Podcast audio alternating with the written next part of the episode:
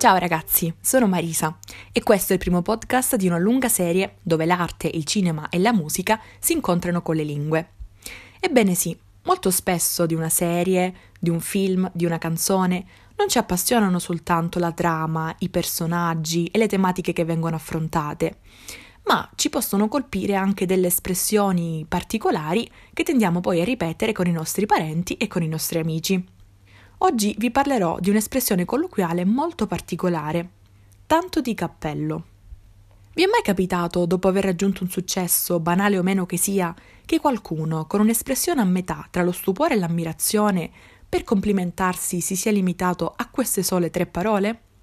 Se la risposta è sì, sicuramente vi sarà anche capitato di chiedervi il perché si dica in questo modo, dal momento che forse il primo simbolo che ci viene in mente quando parliamo di successo e di soddisfazioni personali non è rappresentato proprio dal cappello.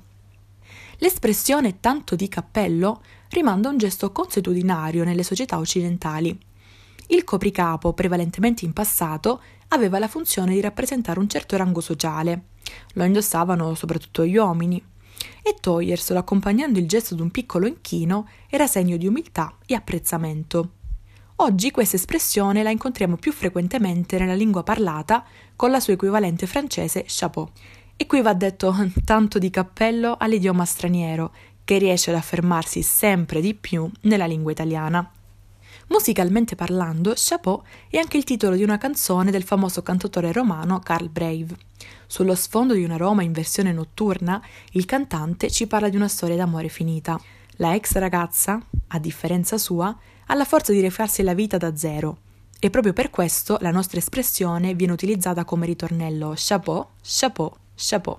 Il brano è presente nell'album di esordio di Carl Brave, che vanta un featuring con artisti molto apprezzati tra i giovani, tra cui Fra Quintale, Coez e Gemitides, e che ha ottenuto ben 2 dischi di platino.